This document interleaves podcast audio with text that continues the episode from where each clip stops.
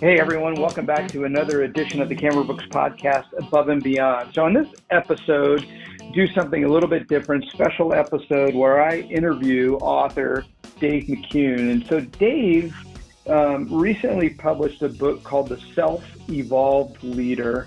And uh, I had the opportunity to read through the book before we met, and we hit on some really important topics, important leadership topics that will ultimately, you know, the thing that I really liked about the book is it will ultimately give you practical ideas that you can use and bring to work tomorrow in order to find and build more effective leaders. Strategies like you know, and I know this will sound pretty simple, but letting go and giving your team more to work on, creating shared vision, ideas about, you know, didn't quite say it this way, but putting your phone down, creating creating a path of uh, a shared accountability in the organization. So Dave is a wealth of knowledge, and again, it's not just a bunch of theoretical kind of big big idea stuff. His book and his ideas are extremely practical, things that you can go apply to your team right now in your organization to help your organization better. So I really appreciated uh, Dave spending some time with me today and learning a little bit more about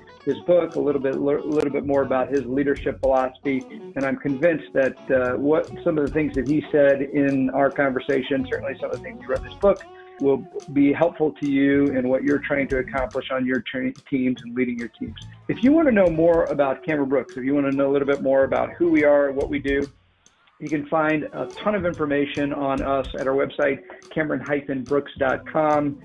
Post a lot of media and content specifically tailored to the military officer, the JMO, who is considering a transition, looking at options, considering corporate America and other things. And so, if you want to know more about us, check out a little bit more of our content on our website. If you want to have a dialogue about your options, if you want to just kind of talk through the future and what might be as it relates to a potential transition, let me know. I'd be glad to engage you. You can reach me directly at my email address. It's pete at cameron-brooks.com or you can reach me here in the office. Telephone number 210-874-1500 all right. Well without further ado here's my conversation with dave. All right dave thanks so much for joining the podcast. I appreciate some of your time today. Thank you for having me pete. I'm looking forward to the conversation well, I'm really looking forward to it as well. You know, I we we have the the honor of interviewing a lot of our alumni on the preponderance or most of our podcasts. It's a it's a rare and special treat to be able to bring someone an, an expert in leadership, an author in leadership, and as I mentioned before I hit the record button, I finished your book, The Self-Evolved Leader, and really appreciated a lot of the practical nature of the book and the way that it's written. So maybe you could just start us off. Can you tell us a little little bit about you, Dave? Who are you, and a little bit about your background, and then launch us into your book. Tell us a little bit more about the self-evolved leader. Sure, happy to. So, um, Dave McKeown. I'm from Northern Ireland originally. Now I live in southern, sunny Southern California, and I've spent spent essentially my entire career working with leaders and leadership teams to help them elevate their focus, develop their people, and, and get more done. Um, I, I, work almost exclusively in fast growing organizations, um, but not all the time. Um, but where my focus in the work that I do is really helping leaders uh, understand their role in not only developing themselves as a leader, but ensuring that they're developing the people underneath them. And uh, after about 10 years of doing that, uh, I, I wanted to essentially put my thoughts down on paper so that mm-hmm. a leader at any level of an organization, whether they're sat in one of my workshops or listening to one of my keynotes or not, has the opportunity to just pick up some real practical um, perspectives and exercises that they can put in place for both them and their team to become a more effective leader that was one of the things you and I were talking about. That thing I love about your book is it's it's it's there are some excellent ideas and some good strategy and big ideas in there, but there's also some very tangible go to work today. And a, a matter of fact, starting with chapter 11, you provide some excellent tools and resources for people to immediately go and um, apply what you're teaching. And so just a lot of practical things. And, and I think that's where I'd like for this conversation to go. I'd like for people to hear some of the the practical things that uh, that you've talked about in the book. So the first thing I want to talk about is this idea of heroic leadership and ultimately how to facilitate team flow. One of the things that I constantly hear from military officers when we're working on interviewing and making the transition from the military to corporate America, I ask, hey, what's a what's one of your weaknesses? And and you know, most of the time, you know, if you were to ask someone a weakness or Google, hey, common weakness answers, you'd hear, you know, work life balance or I try too hard or some one of these kind of trite ideas. But one of the things a military officer always says or almost always says is, you know, I, one of my weaknesses is delegation. It's hard for me to let right. go. It's hard for me to to to not have my hands on every single thing that's going on in the organization because I'm afraid I don't think they take it to the to this to the extreme, but they say generally because I'm afraid if I do let things go, things will crash, and we just can't afford that around here. So as soon as I read that in your book about heroic leadership and ultimately facilitating team flow, that's immediately where my mind went. So can you can you share with us a little bit about what you were trying to convey and some ideas about how to perhaps get away from that in the workplace? Sure. Sure, happy to. And you know, one of the interesting things is that that, that dynamic isn't just exclusive to the military. It, it happens in leadership across all types of organizations, for profit, non-profit, mm-hmm. and, and, the notion of heroic leadership uh, is essentially that in a world where everything is urgent and needs to get attended to now, it is more effective and efficient for me as the leader to either just tell my team what to do or worse still to step in and save the day myself. And it it comes from a place where it's kind of obvious whenever you think about it, but we've essentially been brought up through our lives and been rewarded and promoted on our ability to lead through acts of heroism. So even just starting in school, you get rewarded for knowing the answer. And so we get trained over time that that's what success looks like. And even uh, in the first few uh, jobs or careers or promotions that we get, it's usually centered around our ability to do our job functionally. Mm. The problem is at some point that becomes a liability um, because, and it happens as a liability for both you and your team. Over time, if you're constantly saving the day or even just telling your people what to do, they develop what I call learned helplessness, which is essentially mm-hmm. um, if if if you're going to step in and save the day for me, I'm just going to stop thinking for myself, and I'll just say, "Hey, boss, I've got a problem. What you want me to do?" Because it's that's just going to be the quickest route to getting it done. Um, but over time, then that builds deep disempowerment in me. And then for you as the leader, you become the bottleneck. And so you become more frustrated and you're looking at your team thinking, gosh, why doesn't anybody take ownership, take accountability, push their own job forward? Why am I the one left doing it? And the answer is, well, take a look in the mirror because you're probably half of the problem. And so the dynamic happens in organizations over and over and over again. And I call it the cycle of mediocrity because it's not that we're not doing good work. It's not that we're doing bad work necessarily. It's just that we're not doing our best work and our people aren't developing and we are more stressed and, and, and we are more likely to lead to burnout. And so the whole um, behavioral shift that underpins the book and, and, and ultimately is this movement away from heroic leadership towards self-evolved leadership really is all about getting to the core of understanding that you can't scale your efforts as a leader if you're the hero. You can't scale the outputs of your team. You can't scale what your organization is going to achieve. Um, and so I try to reframe what leadership should be about, which is not about saving the day, but actually about helping your team develop. And to your point, facilitating team flow is one of the key disciplines of that.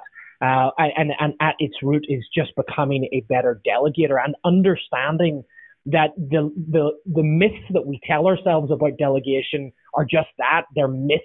They're they're they're they're not really the truth. And those myths are typically um, they won't do it as well as I will. I'll have to step mm-hmm. in and save the day anyway or I'll just get it done faster than them. They're all mm-hmm. grounded in our ego rather than actual truths. And, and so we've got to find a way to move away from that there's a there's a quote in your book, chapter seven. It's under facilitate team flow. It says aim to delegate everything except those things that only you can bring value to, which I think is super helpful. And it, it speaks to your last point because again, we we want to jump in and get our hands on everything and save the day. So, but my question is, and and this may be too broad or too general, but how does one do that? If you're if I'm aiming to delegate everything except for those things that only can bring that I can bring value to, speak to that for a moment. Like what's a what's a practical thing that someone can wrap their arms around and say, okay, I'm taking this to work with me. I'm going to go do this when I get to work tomorrow just before I get to the practical, I, I just want to layer in one slightly more philosophical thing. Uh, and the reason Please. for that is this for any behavior change to last or to take in our lives, it has to be grounded in a perspective shift and a mindset shift. Otherwise, it just mm-hmm. doesn't sit. You know, and I'm sure you're, you know, any, any new habit or behavior that you try to develop, unless you actually change fundamentally how, what you believe to be true about whatever it is that you're trying to fix, it, it won't, it won't shift. So the first thing that we've got to do is make a mindset shift away from that notion of heroic leadership towards self-evolved leadership. And the root of that is what I call the um, self-evolved leaders mantra um, and which is this. My, my focus as a leader is, is to help my team achieve our shared goals, and in doing so, to become the best version of themselves. There are two key point, points of that. We're going to achieve our shared goals, and my team is going to develop whilst we do that. Mm-hmm. The reason why that's so important is there's no room for heroic leadership in that. There's no room for you to save the day because if you do step in and save the day and refuse to delegate, then your people aren't going to develop. So if we can make that perspective shift, then it makes the it makes the more practical behavior behavioral shifts a lot easier to do. Um, real mm-hmm. simple thing you can do is just take out your to-do list right now, take a look at it, go down each item and ask yourself this question. For each item that I'm looking at, is there somebody on my team who, if I give this to them, even if they needed a little bit of advice, guidance, and support, could theoretically do this task? If the answer is yes, then delegate it out. Find a way to delegate it out. And you should then get to the point, the quote that you um, shared there, where you're looking at cutting your to-do list down to about 20 or 25% of what it was at.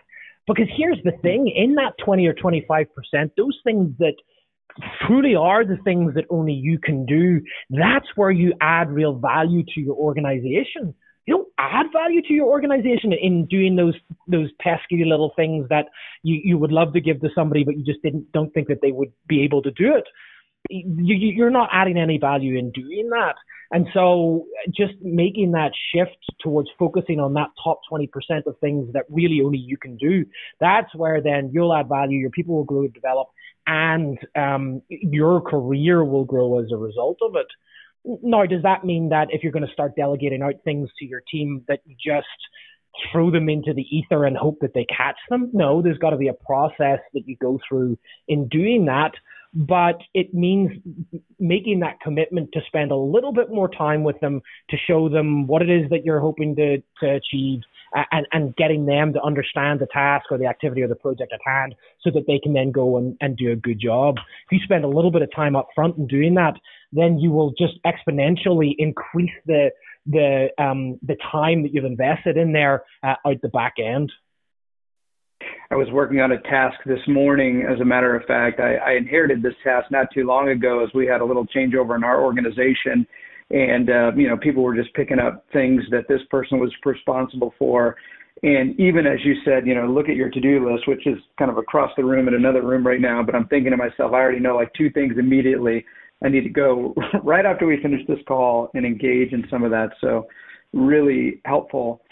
Um, I, I want to get on this idea for a moment, if I may, because you you you talked about you know shifting your mindset and kind of launched into the mantra that you that you list in your book, and I definitely want to repeat that. Before we get there, though, I want to ask you. You you mentioned Carol Dweck's book, Mindset, and there's a there's a quote in your book that I, that really stuck out to me. It says, "No amount of training or coaching will coaching will enable your evolution unless uh, unless and until you're willing to engage in the introspection required to hard work needed to navigate the journey." And I think that's so vital to what we talk a lot about here at Cameron Brooks in terms of and growth mindset and really investing in yourself. And the reason I think that's so important is because the people who with whom we partner are making a choice to leave the military, right, government DoD, and get into corporate America, which is which is a mm-hmm. strong pivot, David. It's not like, hey, I'm going to mm-hmm. work for the government now. I'm going to work for business. There may be some functional overlap, but it's a big pivot. So we spend so much time, energy, and effort encouraging and, and, and sharing how to work on development relative to making the switch. And one of the things I find is the busyness of life and probably prioritization, at least to a degree, tends to get in the way. In your experience, yeah. how what what are things that you say to people? And, and again, you can't make them. You're, we're not going to we're not to force someone and twist their arm. But what do what do you say to people to to help them kind of move the rock, if you will, and get, build some momentum toward um, toward self development, if you will? Um, I, I, and I think you're right that that you you're not going to convince everybody that this is the right thing to do. My my perspective is that there is value in being an effective leader simply in just being an effective leader, not necessarily because you're going to make more sales or because your organization's going to grow or even necessarily that you're going to have a greater impact on the community around you. Those are results of great leadership, but but they shouldn't be the driving force and the driving factor. There there is value and and great principle in saying to yourself, I am in a career path that calls me to be a good leader. I therefore want to develop that, even if nothing comes as a result of it. And so, if you can get people bought into that perspective, then then then the rest kind of falls out um, out the back end. I, I think that mm. we also have to be really um, mindful of the fact that depending on what organization you work for, you may not have a clear path to develop those mindsets and skill set and behaviors that you want as a leader. And in fact, in a lot of organizations in corporate America, it doesn't exist. We put people into leadership positions all the time and don't give them the training they need to succeed. And I think that we've got to shift that perspective. And rather than wait for our organizations to develop us, we've got to push for that growth. We've got to push for that mindset shift. And, and that's, that's what underpins a self-evolved leader is this knowledge and understanding that I'm the only one responsible for my growth and development. Sure, there might be tools and resources in my organization and absolutely go make use of them, mm-hmm. but you should be the one that's in control of that journey. You know, I think that, um, and, and it, to your point, we're, we're not, again, we're not twisting anyone's arms, but I think sometimes self, not sometimes, I think self-development is work. It's hard. It's, uh, it requires thought. It requires discipline. And, and I think sometimes, you know, at the end of a long day when we've been fighting on all the battles that we fight at work, uh, it's just you know it's time to relax and not get after it. What are your thoughts there? I, I, you're you're bang on, and I think the the problem comes if if our in in anything that we're trying to do, but but specifically in the workplace, if all we're doing is getting to the end of the day and winning the day, that's that's over the long term. That's exhausting because you got to get up the next day and win that day, and then get up the next day and win that day, and it's, it's sort of like to what end? And and I think that great leaders carve out the time in their schedule, whether it's in during work hours or after work hours, to allow their focus to elevate towards the medium and the long term. A great leader is not focused all the time on the day to day. Sometimes they have to be, sometimes it, it, it's required mm-hmm. of them. But great leaders know how to kind of um, elevate or move up that vision to the medium and long term. So not just what do we need to achieve today, but what do we need to get done this mm-hmm. month, this quarter, perhaps even this year. And and the thing is, there's a gravitational pull that gets us sucked in the day to day that's all grounded mm-hmm. in all of these key shifts that we're making, which is if I'm not here to save for the day for my team, it's all going to fall to pot. Mm-hmm. So, which the answer mm-hmm. is sure, well, then you're going to spend every day just trying to win the day. Find a way mm-hmm. to begin to think about the medium and long term development of your people and direction of your team, and you'll start to see that things just just get a little easier for you. There's a little bit more flow in there for you and your team this might be a smaller point, but I but it's a it's a word and an, a thought and an idea that I talk about when I'm coaching in certain ways to answer interview questions. But this idea of vulnerability, and in your book you say you can't pursue lifelong learning without vulnerability. What did you mean by that? Um, there are some older models of leadership that are still prevalent in our organizations today, of which we're essentially um, kind of picking at the surface. most of those models of leadership are grounded in certainty. So we, we used to believe, or we still do, the, we used to teach uh, across the board that a leader was somebody at the front who said, I know where we're going, follow me, we'll, we'll get there together. Um, I, I just don't think that works in our world today because there are, it's too complex, there are too many variables, there are too many things that change underneath us um, at a rapid pace. And so where I think effective leadership is moving towards is where somebody comes up and says, I am not 100% sure where we are going. Here's my best guess based on these assumptions, based on what we've seen before. What are your thoughts? What's your input? Let's um, co-create a vision of where we're going together, and, and then let's find a way to set some common goals, hold each other accountable, and get there um, together. And that requires vulnerability. Um, and the problem is we have we've conflated vulnerability with weakness which it's not. Mm-hmm. Being truly vulnerable is one of the greatest strengths that you can have. Coming forward and saying, hey, all of this great experience, and, you know, talking about it in the concept of, of hiring, coming forward and saying, hey, all of this great experience um, uh, that, that you have, all of this knowledge that you've developed, all of these skills that you've developed, saying they got me to a certain point of my career. I'm not sure that that that the skills that I have will get me to the next point in my career, but I can tell you this: I know how to learn and grow and develop.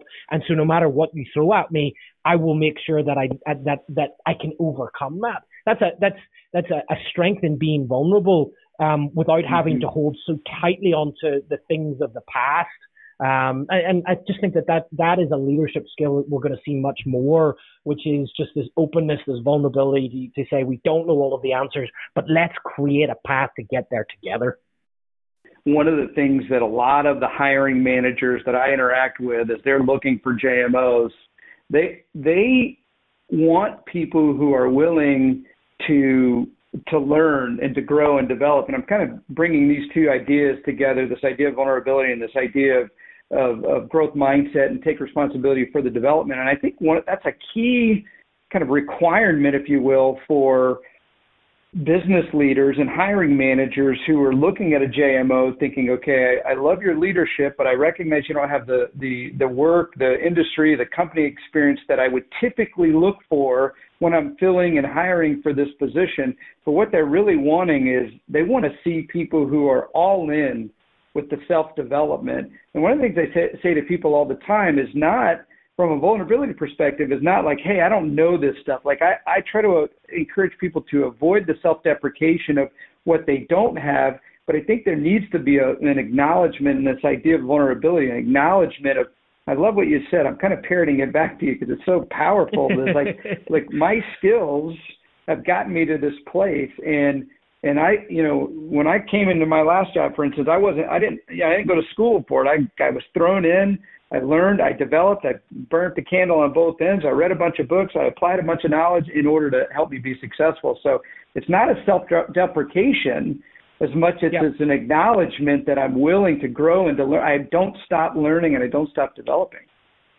Yeah, Marshall Goldsmith, um, great executive coach, wrote a book about ten years ago called "What Got You Here Won't Get You There," and it's it's just mm-hmm. that in a nutshell. I mean, and it doesn't discount what you've gone through, what you've learned, and what you've you've developed.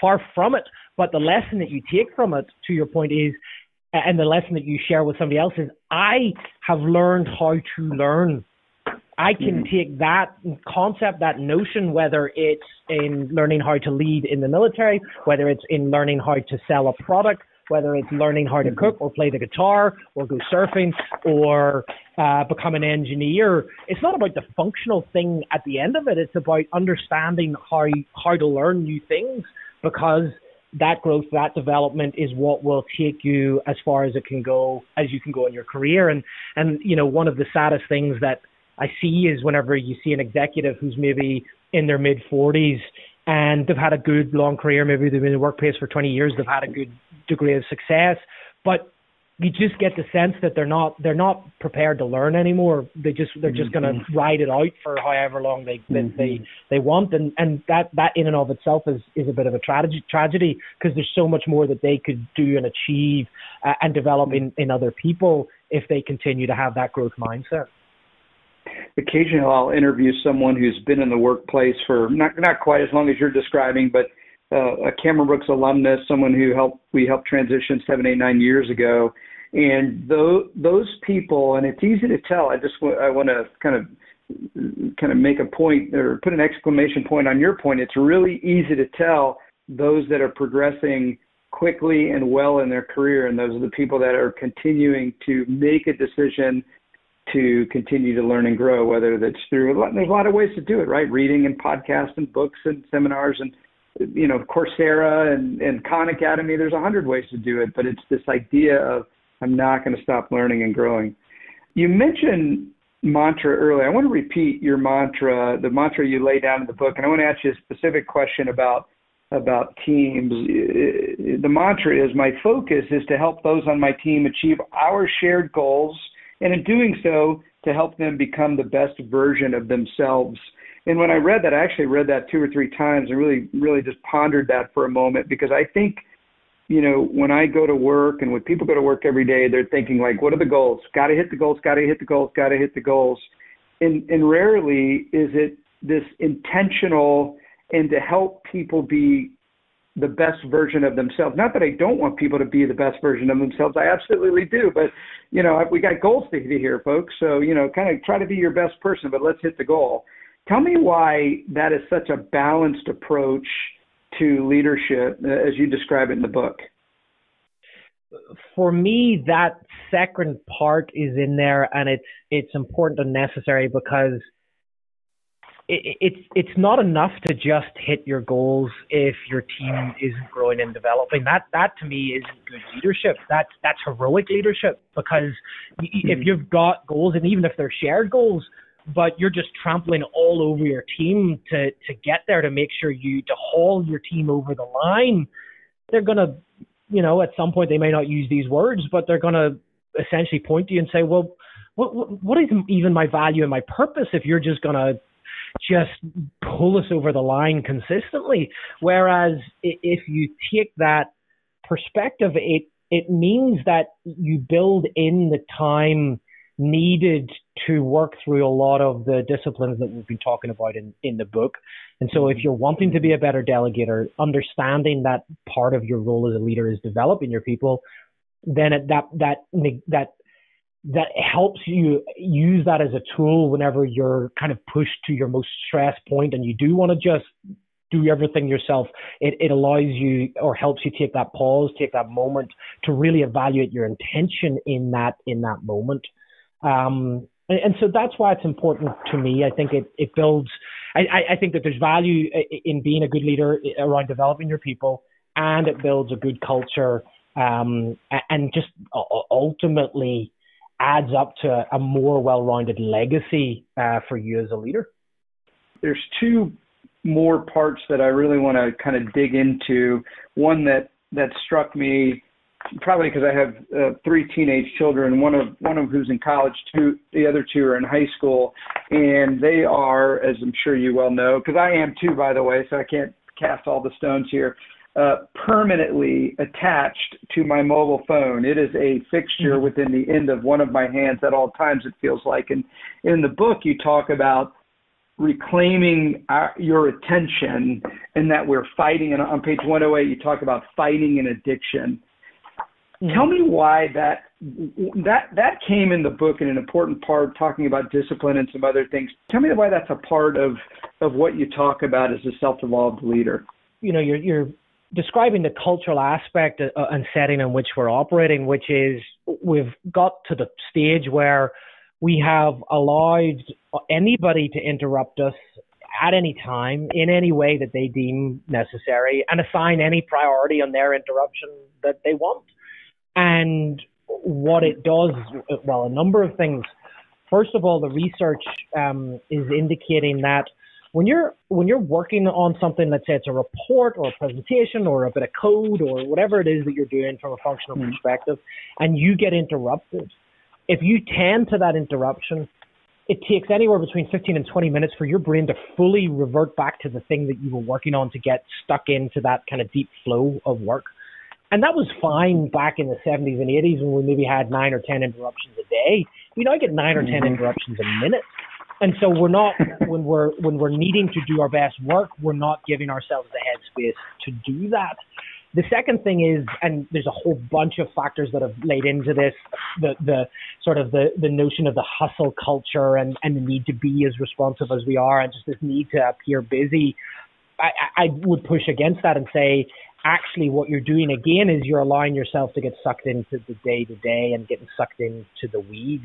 And and this comes out particularly in those interface moments between you and your team, which is if you're in meetings, whether it's a group meeting or a one-on-one, and there are a bunch of devices open and people are texting, multitasking isn't leadership. It's really not. And actually, mm-hmm. as a leader, if you can't get a, a handle on that, what you're essentially saying to whoever it is on your team is, whatever's going on on my device is way more important than my relationship with you.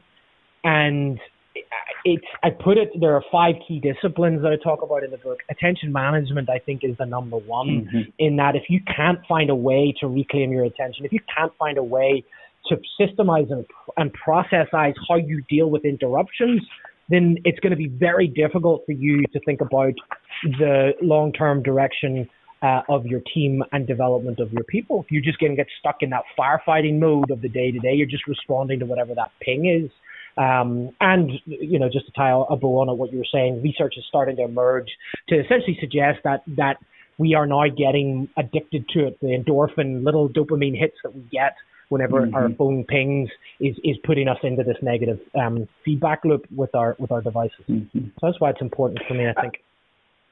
I know that I know that it can simply be, well, you know, just put it down, turn turn the turn the ringer off, and put it in your drawer. And and I like that idea. It's just I'm I'm horrible at that idea. So can and and you lay down some things in your book. Can you highlight uh, two or three things, or maybe one or two things, whatever, some things that people can use right now to help them kind of break the addiction, if you will, to uh, to master our attention?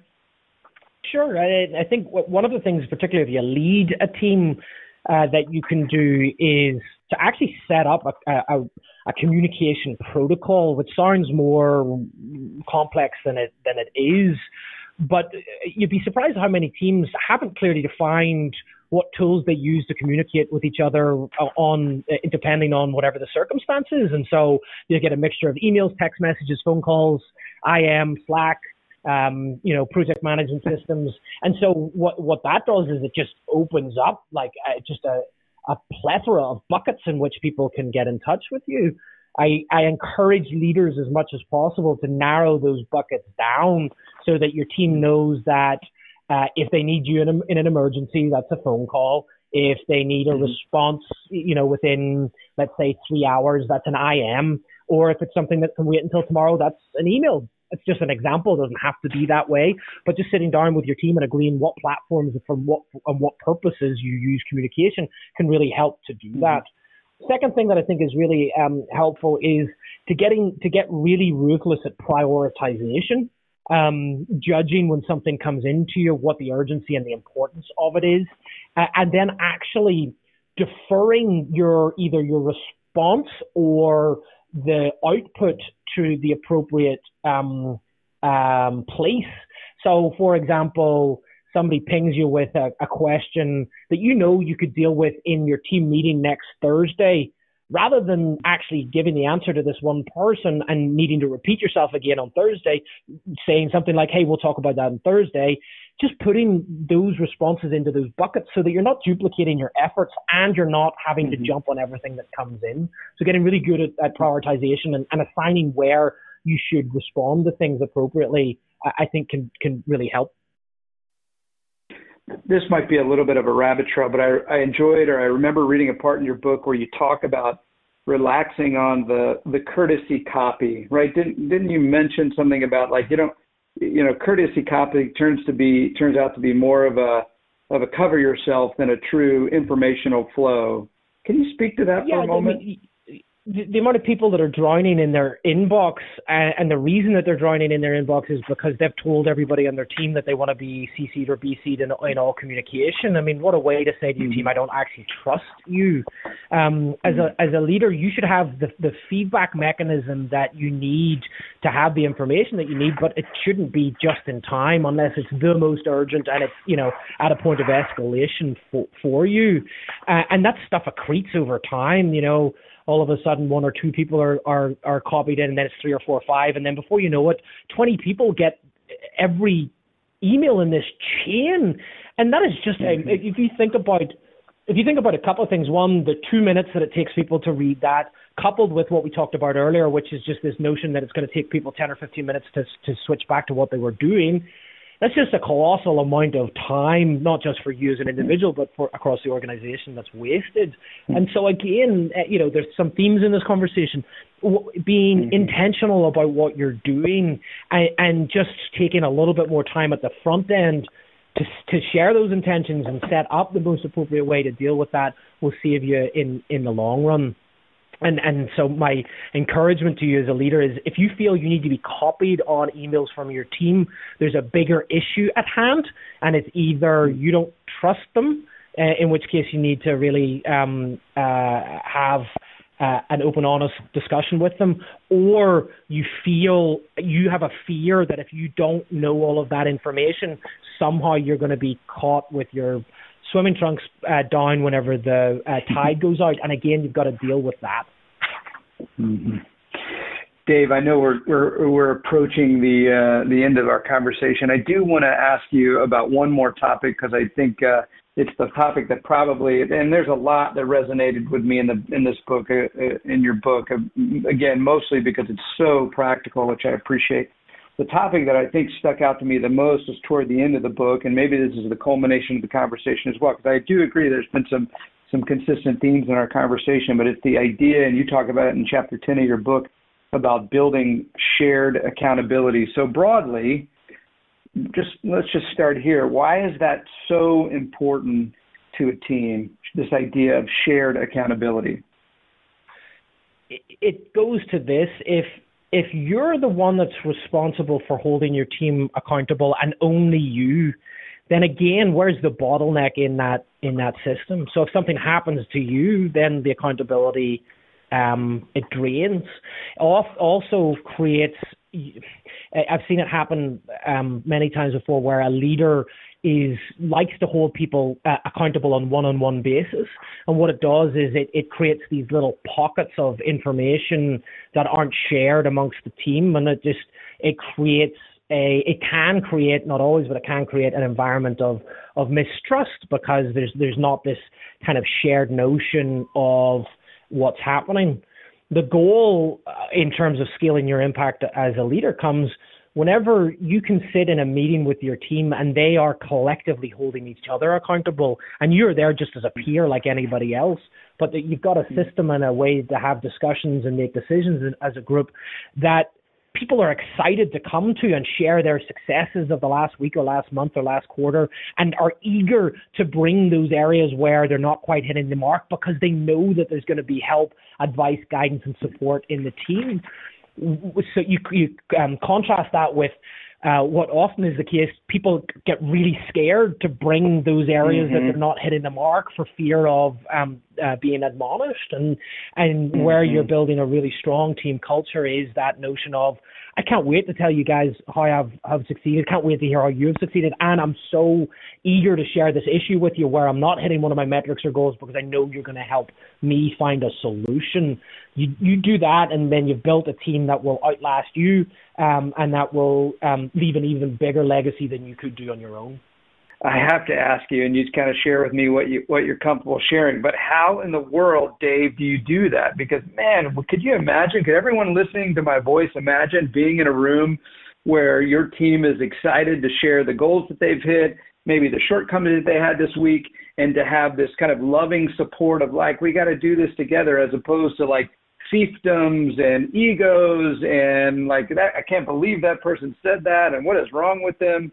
because I feel like that the second part of what I just said is so so prevalent and and what you said at least in my experience isn't as prevalent and so how did we get there uh, it's the age old question we've been talking about this um, for gosh decades now um, the thing with accountability is you can't start there because there's so much work that needs to be undone and then redone because of all of those cultural things that have crept in. And if you're working in a team where there is a little bit of distrust or fiefdoms or um, you know functional barriers, you can't just get people in a room, give them a good rah rah speech, and believe they're all going to hug each other and walk out the door feeling aligned. It's often the output of a whole bunch of other stuff, and that's why it's one of the final chapters in the book. What you've got to do is make that mindset shift away from heroic leadership. Starts with you. Adopt that mantra that your job is going to help your people um, develop into the best version of themselves a couple of things we didn't talk about, but it's in the book and folks can look at it. You've got to build a shared vision with your with your team so that they're collectively bought into where you're going.